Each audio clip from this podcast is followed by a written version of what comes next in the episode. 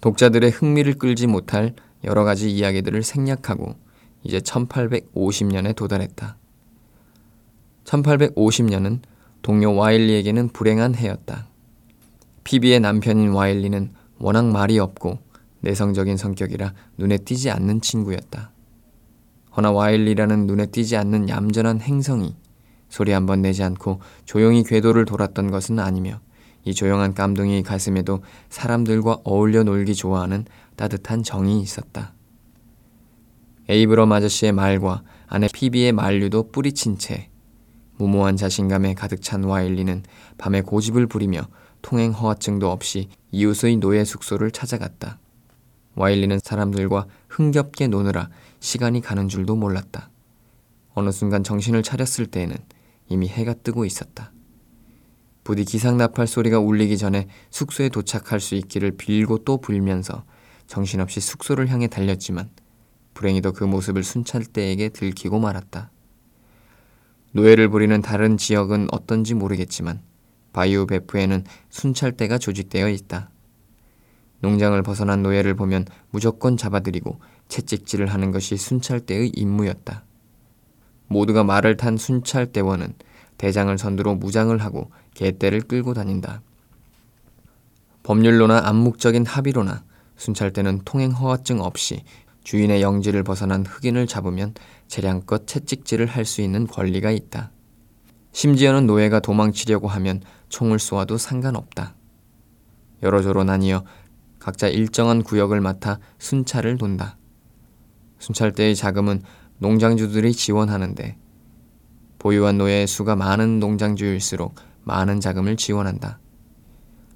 밤새도록 순찰대의 말발굽 소리와 씩씩거리며 달리는 말의 숨소리가 들리고 이따금씩 방금 잡은 노예를 앞장 세우거나 목에 올가미를 채운 채 질질 끌면서 노예 주인의 농장으로 데리고 가는 모습도 볼 수 있다. 와일리는 순찰대를 보자마자 재빨리 도망쳤다. 순찰대에 잡히기 전에 숙소에 도착할 수 있다고 생각한 것이다. 하지만 난폭한 사냥개 한 마리가 다리를 물고 늘어지는 바람에 결국은 순찰대에 잡히고 말았다. 순찰대원들은 와일리를 혹독하게 채찍질한 후 앱스에게 넘겨주었다. 와일리는 앱스에게 훨씬 더 끔찍한 꼴을 당했다. 온몸이 채찍에 맞은 상처와 개들에게 물어뜯긴 상처로 뒤덮인 와일리는 더는 움직일 수도 없을 정도로 비참한 꼴이 되었다. 이런 몸으로는 밭일을 하면서 동료들을 따라올 수가 없었고 결국은 날마다 와일리의 다 터진 등짝으로 주인님의 가죽 채찍질이 쏟아졌다. 결국 고통을 참지 못한 와일리는 도망을 치기로 결심했다. 아내에게조차 말하지 않은 채. 계획을 실행에 옮길 준비를 차근차근 해나갔다.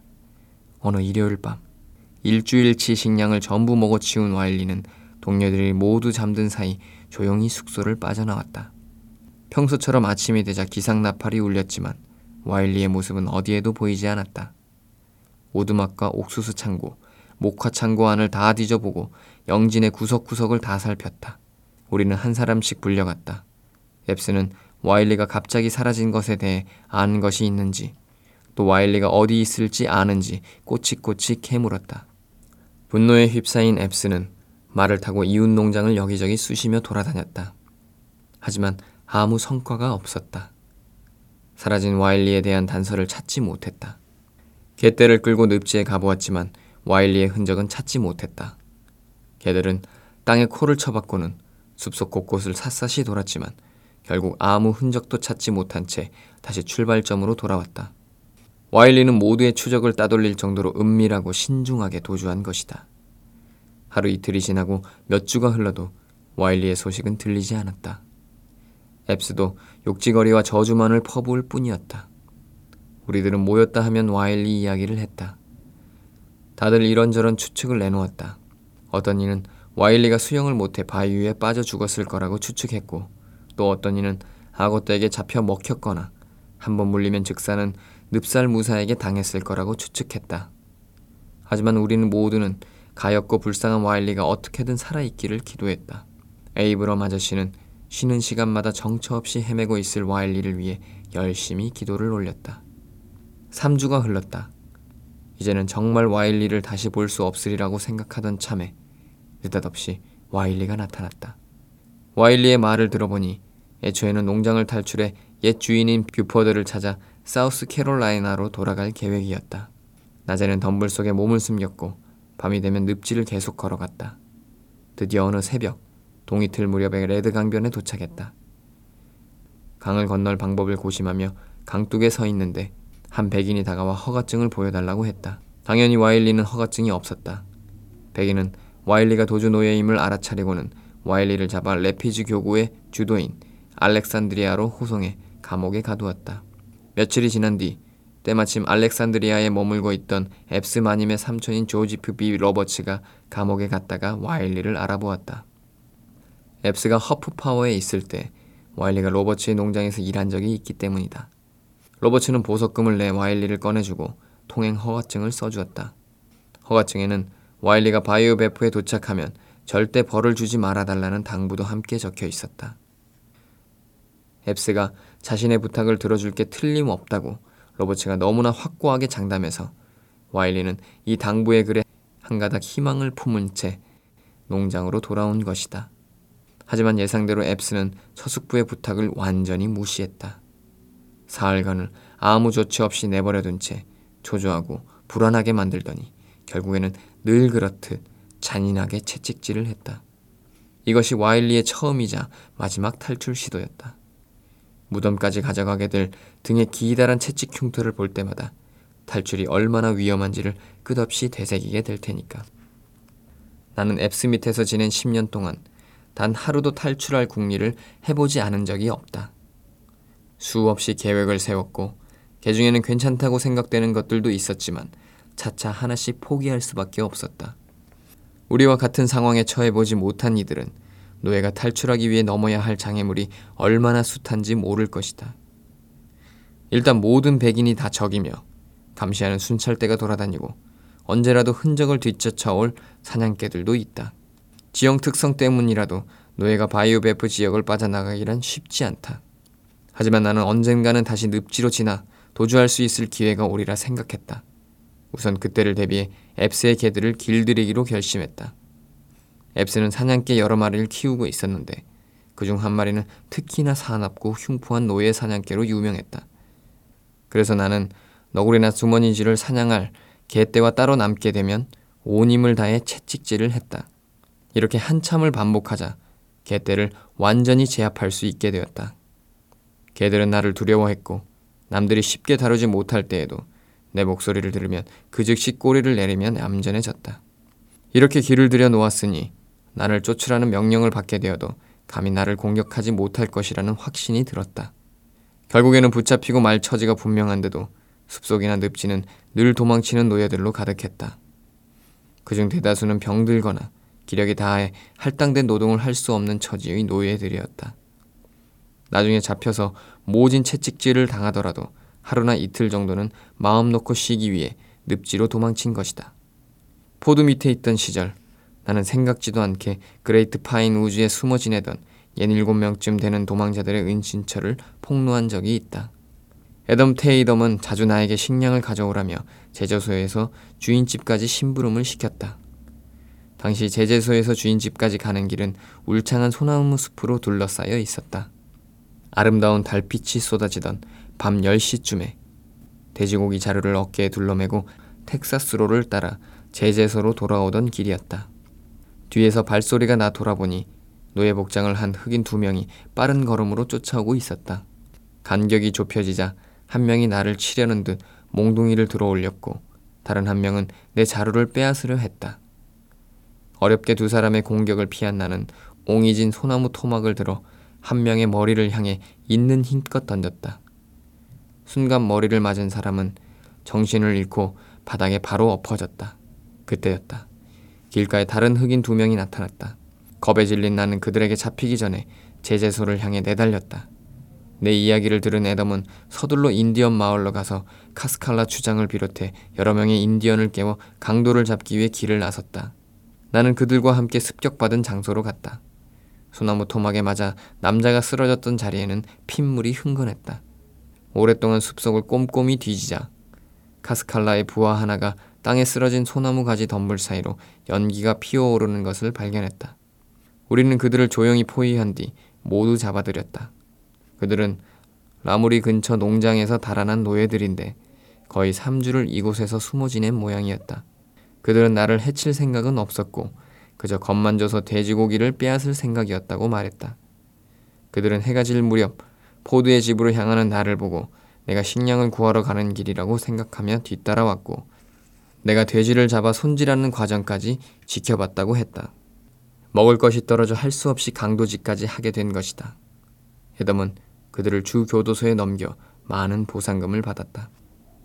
도망을 치다 목숨을 잃는 노예들은 흔하다. 앱스의 영지 한쪽은 케어리의 거대한 사탕수수 농장과 붙어 있었다. 케어리는 해마다 180만 평의 땅에 사탕수수를 재배했고 2200에서 2300통의 설탕을 만들었다. 말하자면 1200평당 들통 한 개 반의 설탕을 생산한 셈이다. 거기다가 6, 70만 평의 땅에 옥수수와 목화까지 재배했다. 지난해까지만 해도 밭에서 일하는 노예는 153명에 달했고 노예의 아이들도 그와 비슷하게 많았다. 그리고 일손이 부족한 시기에는 미시시피 강 이쪽 편에 있는 일꾼들을 데려오기도 했다. 케어리어의 흑인 몰입꾼 중에 명랑하고 똑똑한 소년이 하나 있었다.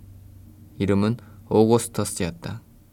나는 휴일 또는 근처 밭에서 일하면서 그 소년과 얼굴을 몇 번 마주치며 이야기를 나누다가 나중에는 친해졌다. 두 해 전 여름 소년은 운이 없게도 잔인한 감독관의 분노를 사 지독한 채찍질을 당했다. 결국 참지 못한 소년은 도망치고 말았다. 호킨스 농장에 있는 사탕수수 더미 위로 올라가 숨었다. 15마리 정도가 되는 개들이 소년의 냄새를 쫓아 사탕수수 더미까지 달려왔다. 개들은 더미를 에워싸고는 시끄럽게 짖어댔지만 더미 위로는 올라가지 못했다. 개들이 짖는 소리에 말을 탄 추적자들이 달려왔다. 감독관은 더미 위로 가볍게 올라가서는 오거스터스를 끌어낸 뒤 아래로 내동댕이 쳤다. 오거스터스가 바닥으로 떨어지자 개들은 때로 달려들었다. 사냥꾼들의 채찍질이 쏟아지기도 전에 개떼가 달려들어 마구 물어뜯었고 소년의 몸에는 뼈까지 드러날 정도로 뚫린 이빨 자국이 수백 군데는 되었다. 오고스터스는 노새에 묶여 집으로 옮겨졌다. 하지만 오고스터스가 고통을 겪은 적은 이때가 마지막이었다. 다음 날까지 힘겹게 버티던 이 불행한 소년에게 죽음이 찾아와 친절하게도 그 아이의 고통을 덜어주었다. 탈출 기회를 호시탐탐 엿보는 것은 남자 노예나 여자 노예나 똑같았다. 엘드렛의 노예로 큰 수수덤불 숲에서 잠시 벌목을 함께 했던 넬리도 사흘이나 앱스의 옥수수 창고에 숨어 있었다. 밤이 되어 앱스의 가족이 잠들면 몰래 나와 음식을 훔쳐 다시 창고로 돌아갔다. 우리는 넬리가 이렇게 지내는 것을 모두가 모른 척 한다면 우리들까지도 사단이 날 것이라고 생각했다. 어쩔 수 없이 넬리는 자신의 숙소로 돌아가야 했다. 하지만 추적자와 개떼를 모두 따돌리고 도주에 성공한 노예도 있었다. 케어리의 노예인 셀레스트라는 소녀였다. 열아홉에서 스무 살 정도로 보이는 아가씨인데 주인 케어리나 케어리의 자식들보다 피부색이 더 희었다. 자세히 살펴봐야 아주 조금 흑인의 피가 섞여 있음을 알 수 있었다. 처음 보는 사람들 누구나 셀레스트가 노예의 후예라고는 상상조차 하지 못했다.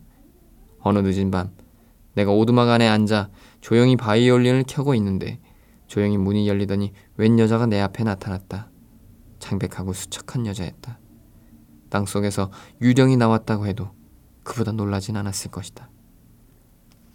누구세요? 나는 멍하니 쳐다보다가 물었다.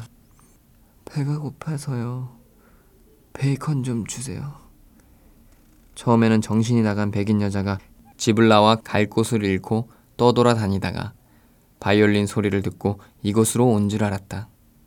하지만 노예들이 입는 거친 면 원피스 차림인 것을 보고 백인이 아니라는 사실을 깨달았다. 나는 다시 물었다. 이름이 뭐지요? 셀레스트예요. 케어린의 노예인데 야자나무 숲에서 이틀을 숨어 지냈어요. 병이 나서 일을 못해요. 감독관에게 맞아 죽느니 차라리 늪에 빠져 죽는 것이 나을 것 같아서요. 케어린의 개들은 나를 쫓아오지 않을 거예요. 그 개들과 저 사이에 비밀이 있거든요. 그 괴물 같은 감독관이 나를 쫓으라고 명령해도 절대 말을 듣지 않을걸요. 고기 좀 주세요. 배고파 죽겠어요. 나는 혼자 먹기에도 모자란 음식을 덜어주었다. 셀레스트는 음식을 먹으며 어떻게 탈출을 했는지, 지금 숨어 있는 곳이 어디인지를 자세히 털어놓았다. 앱스의 농장에서 거리가 채 1km도 안 되는 늪지 가장자리에 야자나무로 온통 뒤덮인 수십만 평은 될 법한 널찍한 숲이 있다고 했다. 커다란 나무에서 뻗은 기다란 가지들이 서로 엉켜 있어서 마치 하늘에 장막을 쳐놓은 것 같고 그래서인지 햇살 한 줌도 들어오지 않는다고 했다. 해가 훤히 뜬 대낮에도 해질 무렵처럼 늘 어두워서 숲 한가운데는 뱀들만이 지나다닐 뿐 인기척이라고는 없는 적막한 곳이라고 했다. 셀레스트는 바닥에 떨어진 나뭇가지들을 모아 간단한 오두막을 세우고 야자수 잎으로는 지붕을 덮은 뒤 그곳에서 기거했다. 셀레스트는 케어리의 개들을 전혀 두려워하지 않았다. 내가 엡스의 개들을 두려워하지 않는 것처럼 그랬다. 사냥개들이 절대 쫓지 못하는 노예가 실제로 있었던 것이다. 셀레스트가 그 중 한 명이었다. 그 후로 며칠 동안 셀레스트는 먹을 것을 얻기 위해 밤마다 내 오두막을 찾았다. 한 번은 셀레스트를 본 개들이 갑자기 짖는 바람에 엡스가 잠자리에서 일어나 농장을 살펴본 적이 있었다. 다행히도 셀레스트가 발각되진 않았지만 앞으로는 찾아오게 해서는 안 되겠다는 생각이 들었다. 그래서 생각한 것이 주위가 조용해졌을 때 셀레스트가 따로 가져갈 수 있게 식량을 약속된 장소에 가져다 놓기로 했다. 이런 방법으로 셀레스트는 여름 한철을 지냈다. 다시 건강을 찾은 셀레스트는 밝고 힘이 넘쳤다. 계절과는 관계없이 1년 내내 밤이 되면 늪지 주변에는 야생 동물들이 우는 소리가 끊이지 않는다. 셀레스트는 이 울음소리 때문에 자주 한밤중에 깼고 결국 혼자 지내는 것이 두려워서 이 오두막을 떠나야 했다. 어쩔 수 없이 주인 집으로 되돌아간 셀레스트는 다른 노예들처럼 큰 벌을 받았다. 목에 착고 형틀을 찬 채 다시 반일을 나가게 된 것이다. 내가 바이오 베프로 오기 1년 전에는 수많은 노예들이 함께 도주를 시도한 적이 있는데 결말은 비참했다.